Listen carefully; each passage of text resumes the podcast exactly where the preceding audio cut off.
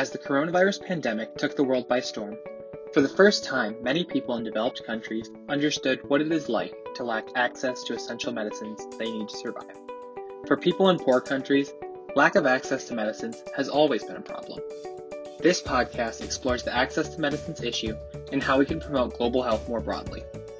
Famous scientist Marie Curie once said that talking is the best medicine. In this podcast, we will heed the advice of Curie and discuss how we can ethically and effectively tackle the health challenges currently affecting our world. Throughout this series, we will break down and explore fascinating new research being conducted by leading researchers and activists in the diverse field of public health who have dedicated their lives to understanding the problems and identifying the solutions to health crises that impact millions of people around the world. So, sit back and enjoy this episode of Talk is the Best Medicine, brought to you by the Global Health Impact Project.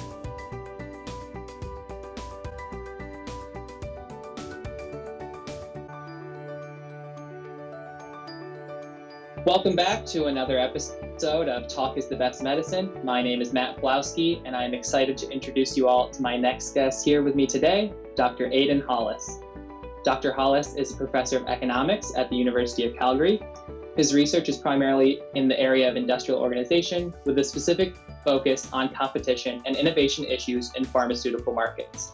He is a director and the president of the nonprofit Incentives for Global Health, whose main goal is to promote the delinking of drug prices from the cost of research through the Health Impact Fund, which we will fortunately be hearing more about today.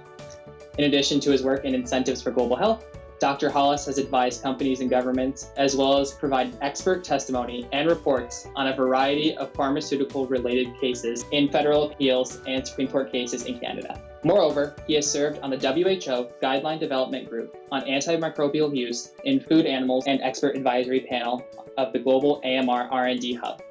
To round out his numerous accomplishments, he served as the TD MacDonald Chair in Industrial Economics at the Canadian Competition Bureau and published over 50 peer reviewed journal articles. And today, Dr. Hollis will be delving more deeply into his recent work discussing the benefits of the Health Impact Fund in his talk titled The Irresistible Economic Logic of the Health Impact Fund. So thank you for coming to speak with us today, Dr. Hollis. It's a pleasure, Matt. Thank you. So can you tell us a little bit about yourself, like how long you've been working in the field and what got you interested in access to medicines and the Health Impact Fund? I feel like I've been working in the field uh, forever now, but um, since um, almost since I, I, started as a professor, I, I joined the University of Calgary about uh, just over 20 years ago, focusing on industrial organization, which is about how companies uh, compete and how governments regulate them and that interaction. I've been particularly interested in development economics, and uh, certainly one of the most important areas in development is health. Um, I happen to get interested in pharmaceutical markets, which are an interesting and complex area of industrial organization. You can see that basically uh, drugs don't look like other markets very much. I mean, a, a classically complex example about pharmaceutical markets is that the people who consume drugs typically don't pay for them or not the full amount. And they don't choose which drugs they consume either somebody else chooses them but doesn't pay for them. And uh, then the, the party that pays for them, typically the insurer, doesn't choose those drugs or use them. So um, it's uh, not like other markets. So I got involved in, in, uh, in pharmaceutical markets as a really interesting uh, and messy area of economics. And then I've been focused on that really for the last 20 years. And uh, over that time, my interest in sort of thinking about how to make sure that drugs can get to people who need them, who are not well served by existing market mechanisms, has been a, a core part of my research. So now, Dr. Hollis, I'll let you take it away and explain to us the important work you are doing with the Health Impact Fund.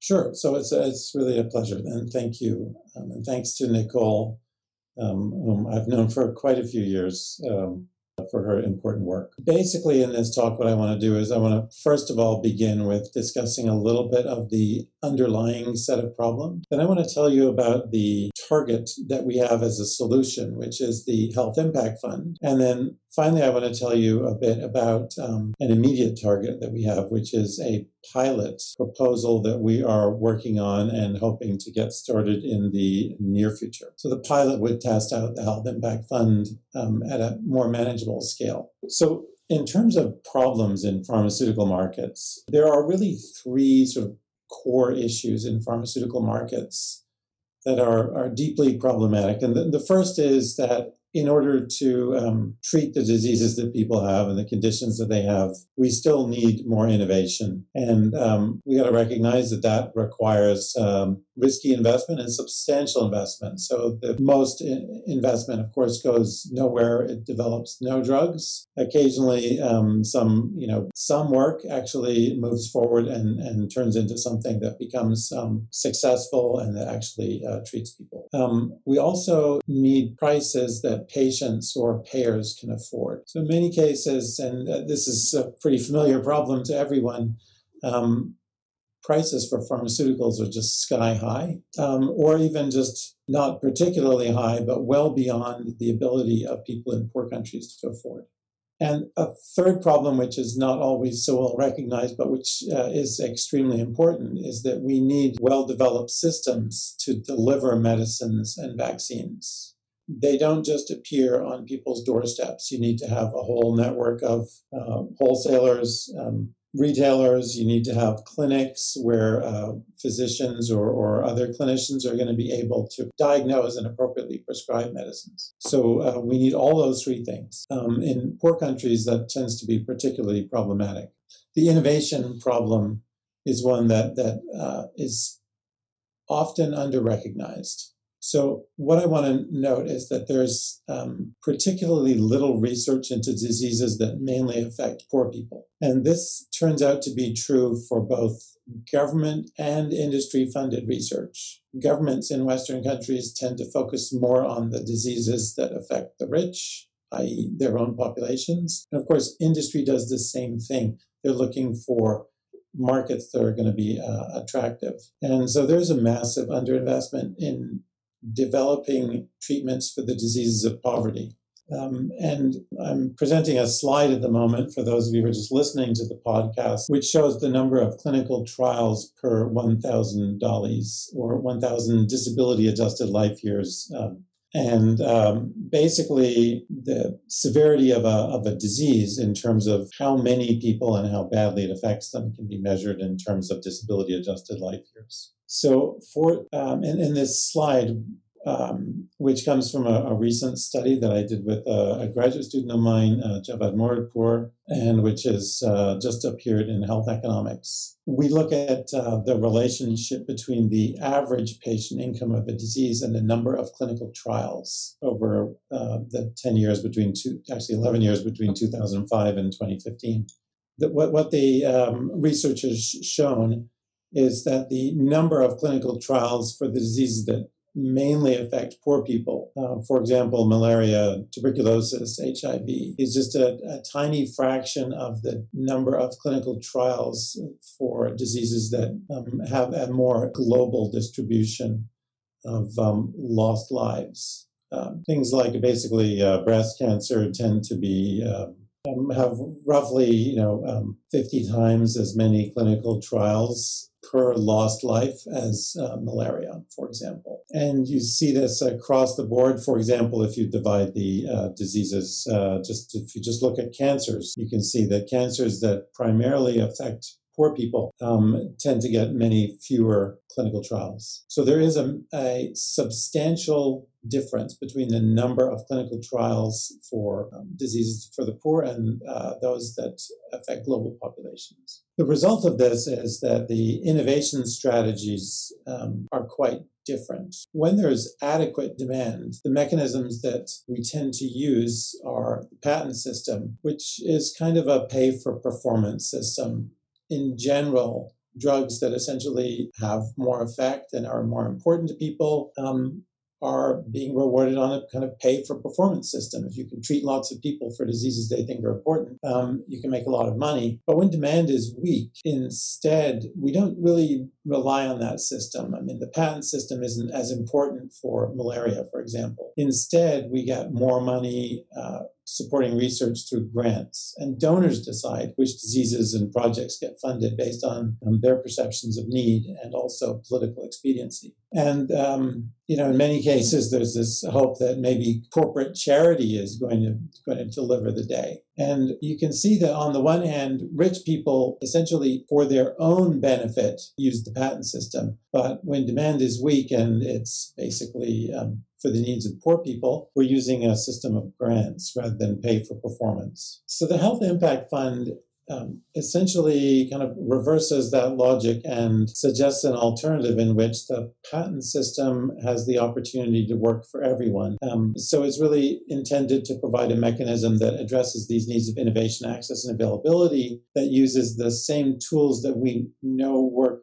reasonably well for innovation for rich people, the tools we use for ourselves, um, but could also be used in situations with weak effective demand. So the big target that we have is the Health Impact Fund. Um, and the idea is that governments would finance the Health Impact Fund to pay rewards to drug innovators, and firms would optionally register new drugs with the fund. If a firm registered a drug with the fund, then that drug would be eligible for rewards. And in exchange, drugs would be priced at the cost of production in all participating countries. Um, so a key part of this is how you decide how large the reward is for each uh, drug. And the idea is that rewards from a fixed pool would be allocated competitively based on the assessed health, health impact of each registered drug. Um, it's important to point out that there's no change to patents, and this is just a payment mechanism. It's really about rearranging the way that we pay for innovation. Since governments would continue to be the main payers, insurers would continue to use health technology assessments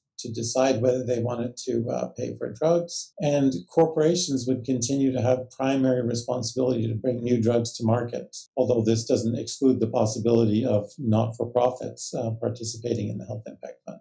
There's a very specific reward structure that we have uh, proposed um, with rewards paid over 10 years for new drugs. And firms would share a fixed total reward pool each year with the health impact to be assessed annually. And so rewards would evolve over time. This would really change things because firms would be competing for rewards on the basis of health impact instead of how much they could charge for a drug. Essentially, their goal would be to maximize the health impact achieved. We think that to make this work well, the rewards would have to be at least $2 billion a year to, uh, we think, maybe $6 billion a year annually. Um, and there are lots of benefits here. Basically, the accessibility and the affordability of drugs would be improved. Um, there'd be a, a lower price since registered drugs would have to be sold at generic prices or even um, actually simply genericized. And you'd have also have strong incentives to address patient needs, since even at those generic prices, the value to the firm of getting the drug to patients who couldn't pay a lot would still be high, since the firm would be rewarded based on the health impact rather than on how much the patient paid this would change things a lot for incentives for r&d because all of a sudden there would be incentives for R&D to be conducted for important diseases that primarily affect mainly poor people. And in addition, uh, the fund would provide incentives to develop new uses for older drugs for which there would otherwise be no significant reward. So uh, it's really important to ask, well, how would assessment really work here? The reward pool would be split according to the share of health impact achieved by each registered product. So basically, if you got 10% of the health impact registered by all products in, in the uh, pool, then you get 10% of the uh, pool's reward. Um, it's clear the assessment would have to vary by product. And that would mean you'd have to do a negotiation with the company about appropriate data and measures at the time the product was registered. Ultimately, the likely measures would be those that are um, already being used. Uh, for example, you'd look at um, pre-registration clinical trials. You'd look at the volume of sales, and you'd look for subsequent evidence about the use and effectiveness of the product. So um, it's important to distinguish this from many proposals which have been made for prizes. Um, in which a new drug is or a vaccine or whatever is going to get a fixed amount of money based on uh, someone's uh, decision about offering a prize. Here, the amount of money that a firm gets is determined by competition with other companies. Competition, in this case, to achieve health impact, um, as opposed to um, having someone doing some economic modeling about how large a prize has to has to be. We think that the only feasible funders of the Health Impact Fund in the long run are governments, um, because you need both scale and long-term commitment. However, the net cost to governments would be reduced since governments would have large savings from low prices of registered drugs. So it's important to emphasize that this is really a way of restructuring how we pay for drugs to get better value and better outcomes. So the sort of drugs that we think would be attracted to health to the Health Impact Fund um, are those that are therapeutically important but commercially unprofitable. Those are the drugs that right now are missing. We'd like to have those drugs, but at the moment, because they're commercially unprofitable, no one is investing in them. Um, and that's going to come especially from drugs that treat relatively poor people. However, it's fair to say the Health Impact Fund isn't only for poor countries. Um, there are problems with drug affordability, even in rich countries, and often people don't get optimal drug therapy because government insurance doesn't cover a drug that has a price far above its cost of production. With the Health Impact Fund, that problem goes away because the price is always near the cost of production. Um, and there are, of course, potential therapeutic benefits uh, from having uh, actual clinical trials done on new uses for older drugs. So, over the last few years, we've had um, positive discussions with a whole bunch of pharmaceutical companies, um, mostly large companies because they have more capacity to engage, as well as um, numerous governments, um, including the US and Germany, um, South Korea, India, Canada, and China. And our focus has been on basically putting together a feasible pilot to assess how firms would respond to a competitive mechanism in which they were, were rewarded explicitly based on uh, uh, achieved health impact. So that's what we're after right now is a pilot of the Health Impact Fund um, over a limited time, uh, five years, um, that would have also limited scope. And the idea is that the Health Impact Fund would issue a request for proposals, select uh, a few promising proposals that would be about increasing the impact of a patent in medicine, in a lower income country or a lower middle income country. And the proposal would have to include a commitment to sell at um, a generic price and a plan for achieving health impact. And then there'd be a fixed amount of reward money. Um, and here we're thinking about something in the range of 60 to 100 million dollars to be divided over five years according to the assessed health impact. There'd be a maximum reward per QALY that would apply in case aggregate outcomes don't meet the target threshold.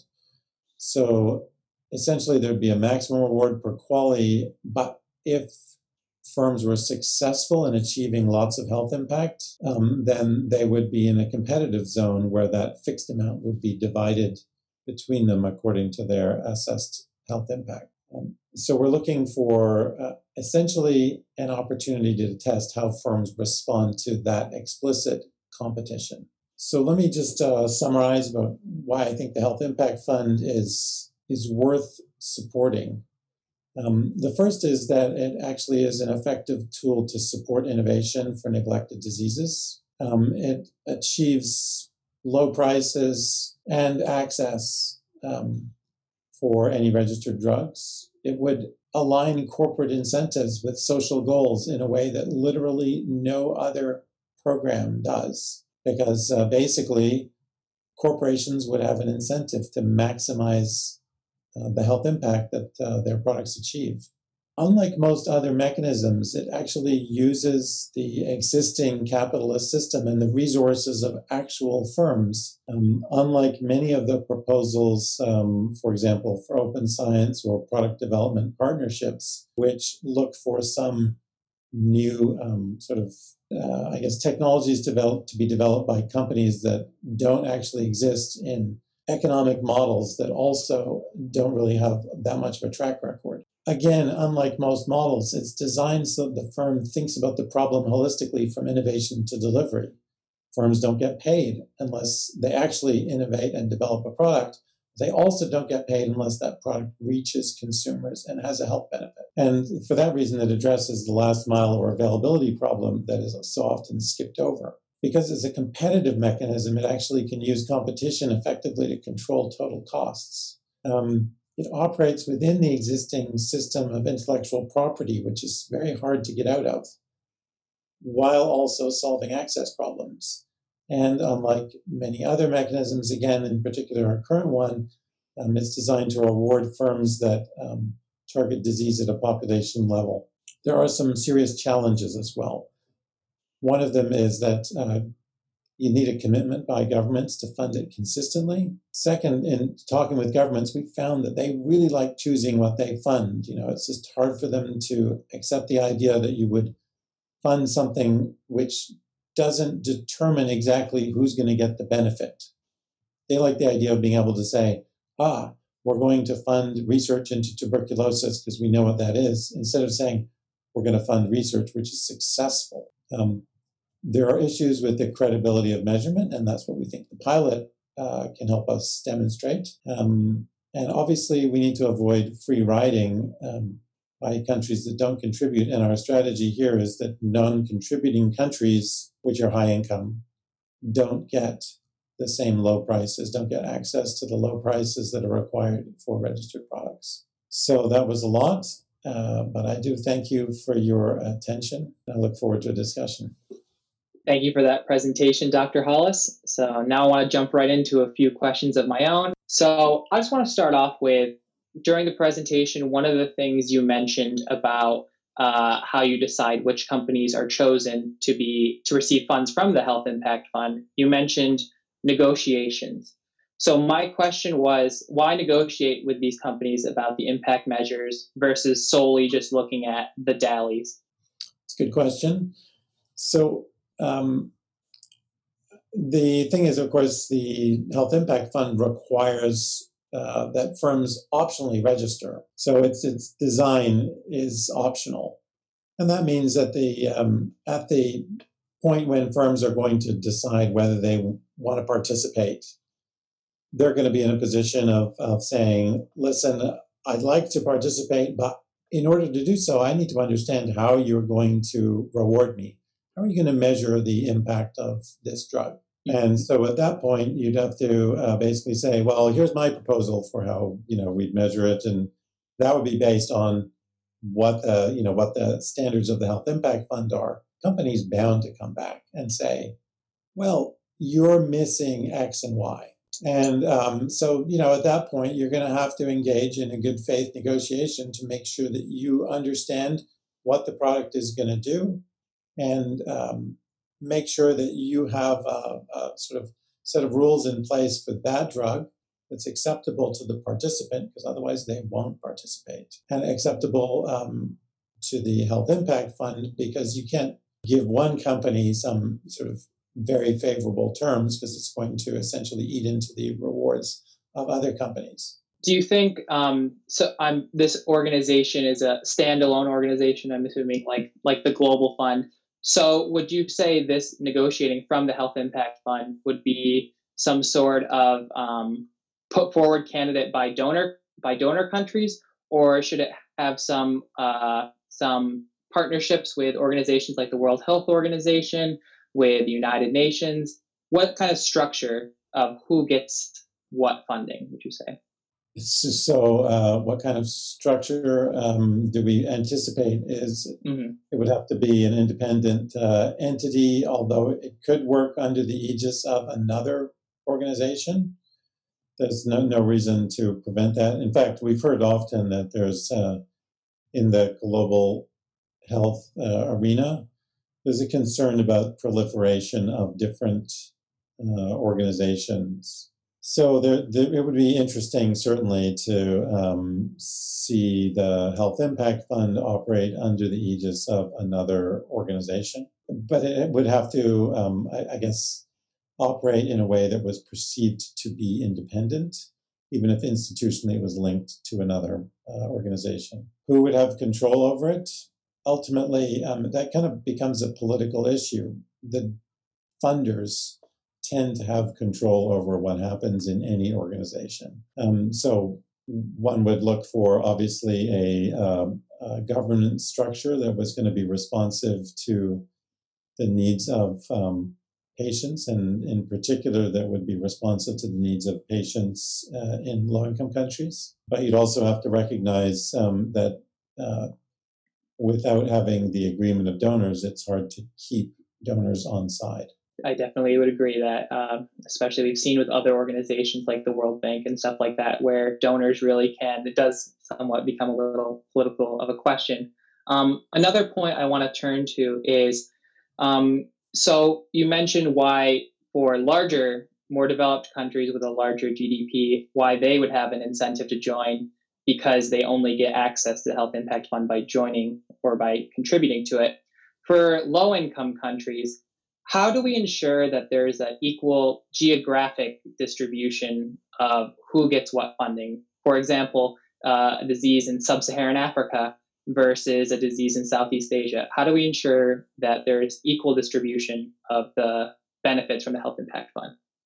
The Health Impact Fund wouldn't try to do that. Unfortunately, it doesn't. It's mm-hmm. not intended to be egalitarian. It's intended to fill in a gap, and that means that basically companies are intended to be incentivized um, to target the health uh, gains that can be most easily and cost effectively achieved, regardless of where they are.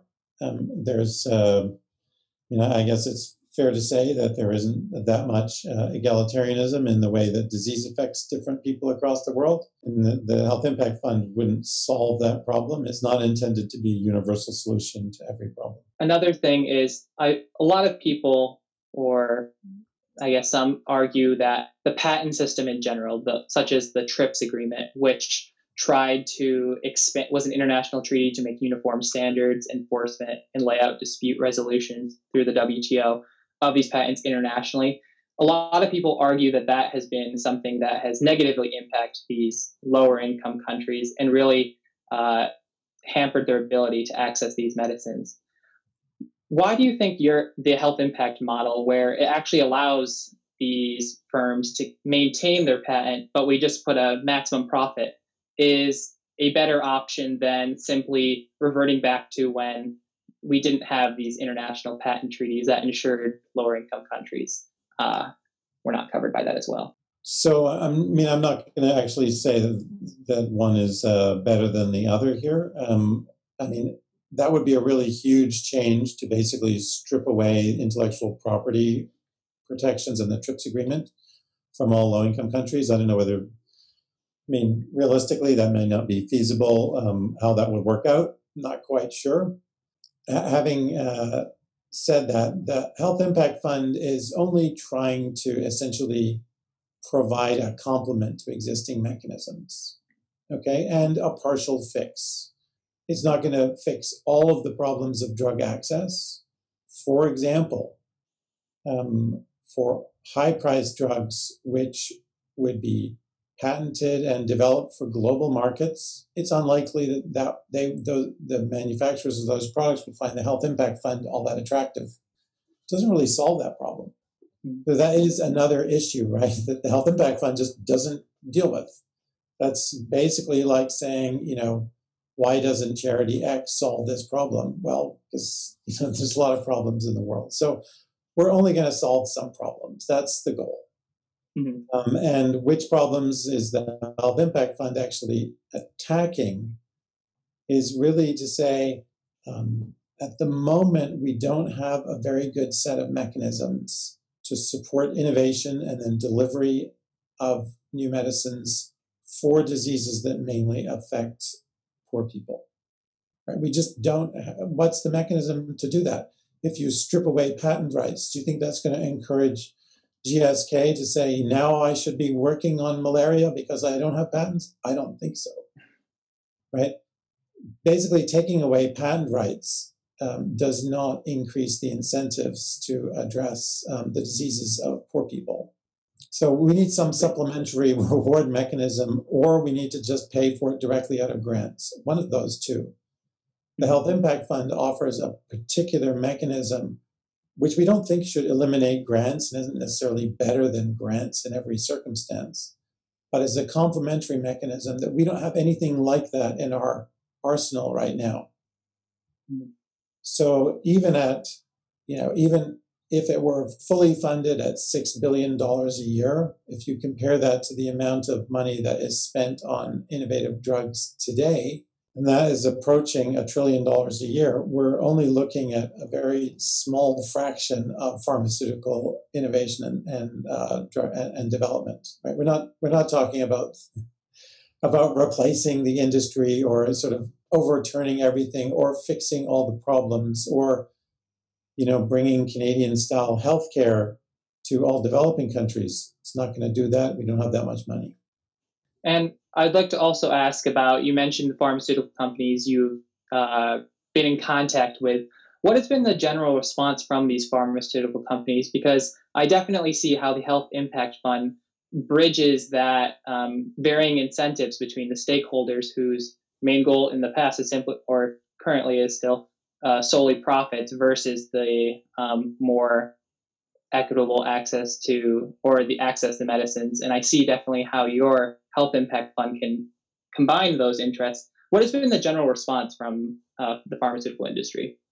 So it's mixed. Um, some companies are, are uh, like the idea of the health impact fund because it um, they really don't like mechanisms that undermine patent rights, which are a core part of um, how they tend to see their business proposition.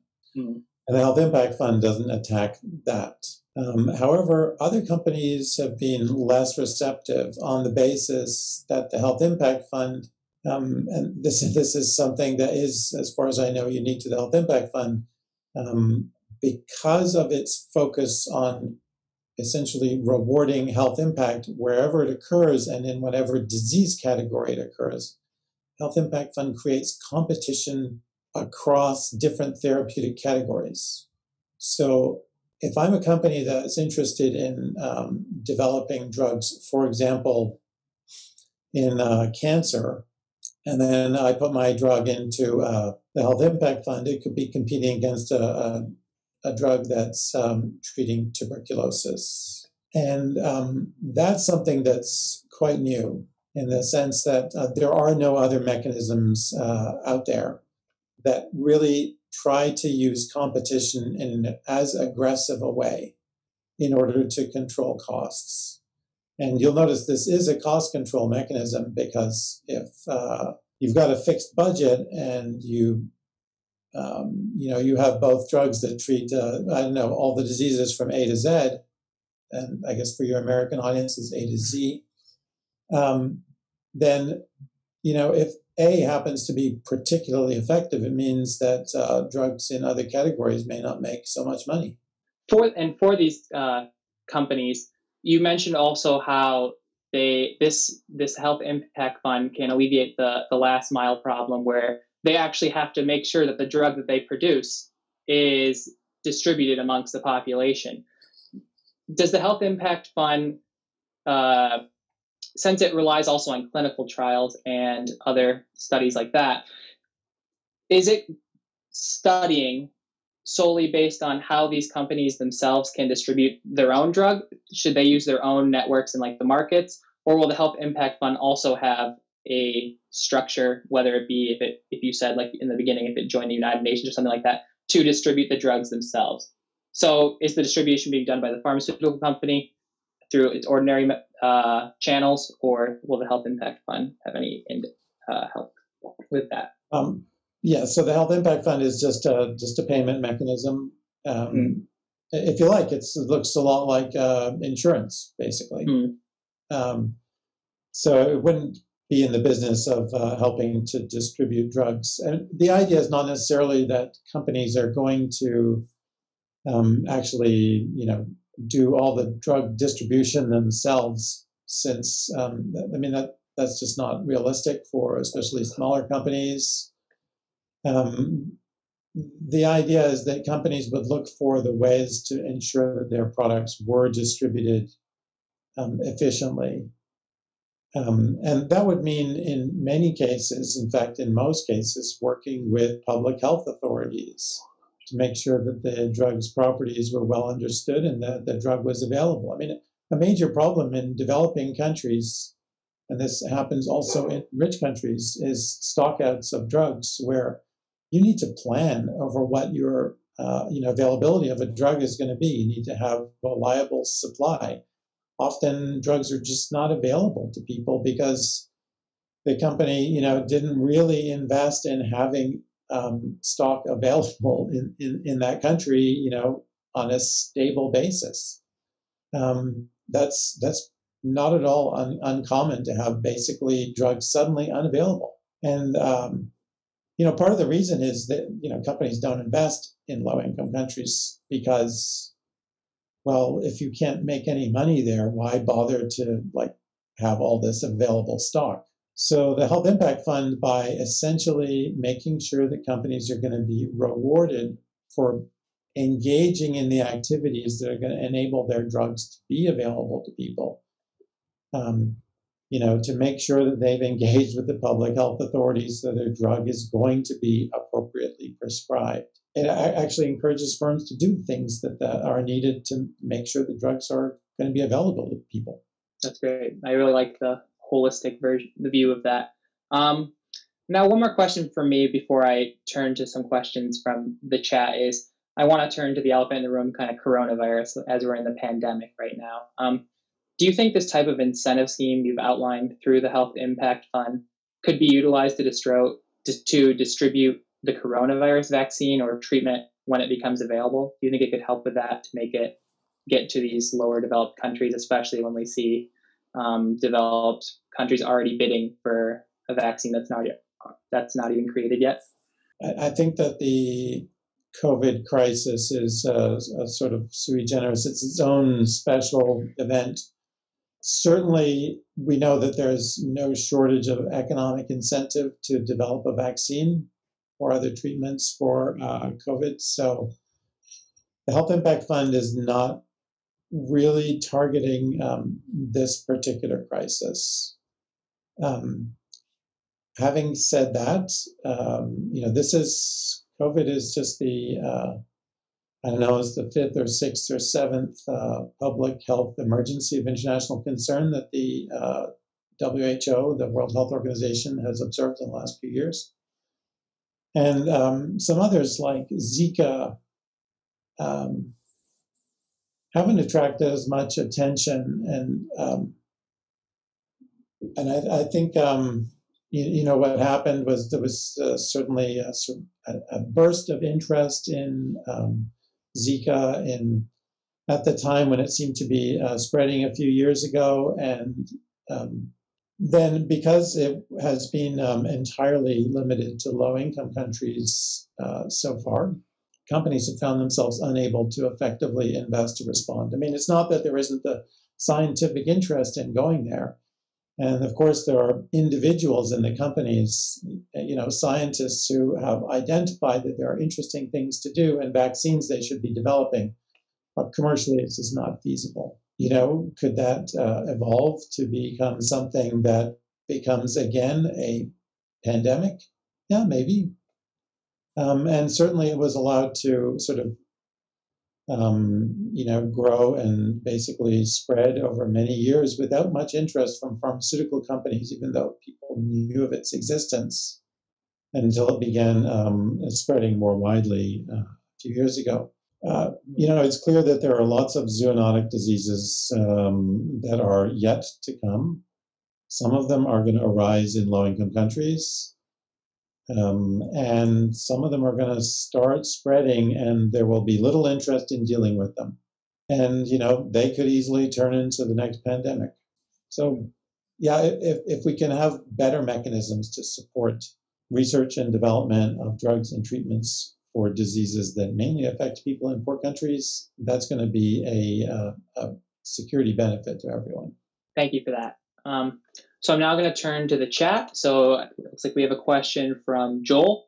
So Joel's question is when the consultative expert working group on research and development looked at the Health Impact Fund, it liked it, but its main reservation was that there were, quote, uncertainties about whether a sufficiently reliable measurement of health impact could be achieved in the circumstances prevailing in developing countries, end quote. How would you respond to that criticism? um, cheaply that um, that's what the purpose of the, the Health Impact Fund pilot is intended to do. is uh, to explore that. I mean, I, I think it's a, a fair observation that in the very poorest countries, it's extremely difficult to get good information about how a drug is being used.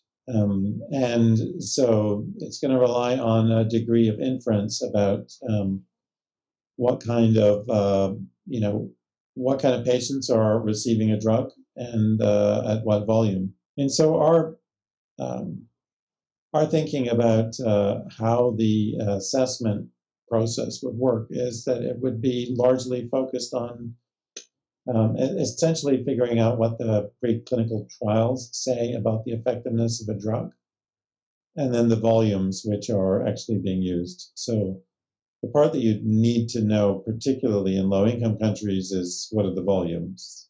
In addition, it would be nice to know um, what are the circumstances under which the drug is being used. For example, is it being used for patients who've actually been diagnosed with the relevant disease?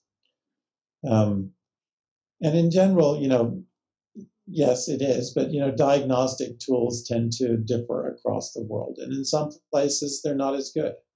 Um, so you know, you need to make appropriate adjustments to the extent you could for that kind of issue. Great, thank you. Um, so I'll turn to one more question now I have from the chat, with, which is a possible clarification here from Ariana. She says. Uh, the Health Impact Fund operates national level. So if a country is not part of the fund, then the pharmaceutical company can register their patent in another country. How could this then ensure that neglected diseases would be looked after if only high income countries invest in the fund? So, um, good question, Ariana. So, the Health Impact Fund um, wouldn't actually change the patent status of the drug at all uh, countries would go ahead and register patents, but they would be required to sell the uh, product at a, um, a, generic price. And so in the pilot, we can't really enforce genericization, but you can imagine in, in the Health Impact Fund at a high level, we'd be looking for basically the product to be um, licensed to generic manufacturers um, for sale in all low income and lower middle income countries and in all countries that were upper middle income and uh, high income countries that participated as funders of the Health Impact Fund. So basically, if you're a low income, then you get a free ride whether or not you participate as a funder.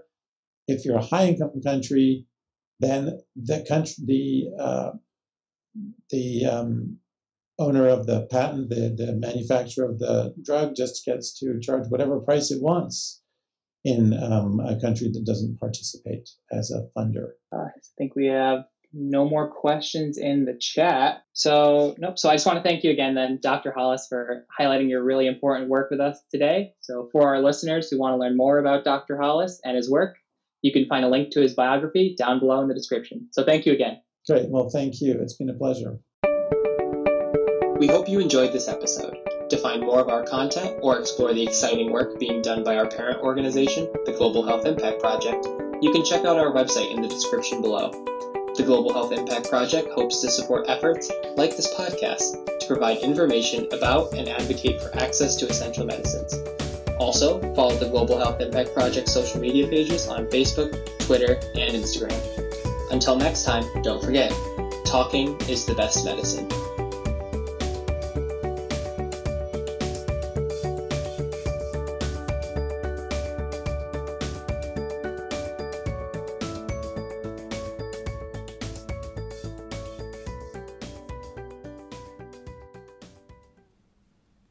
Special thanks to the funding provided by the World Health Organization through the Grant for Global Health Justice and Equitable Vaccine Allocation.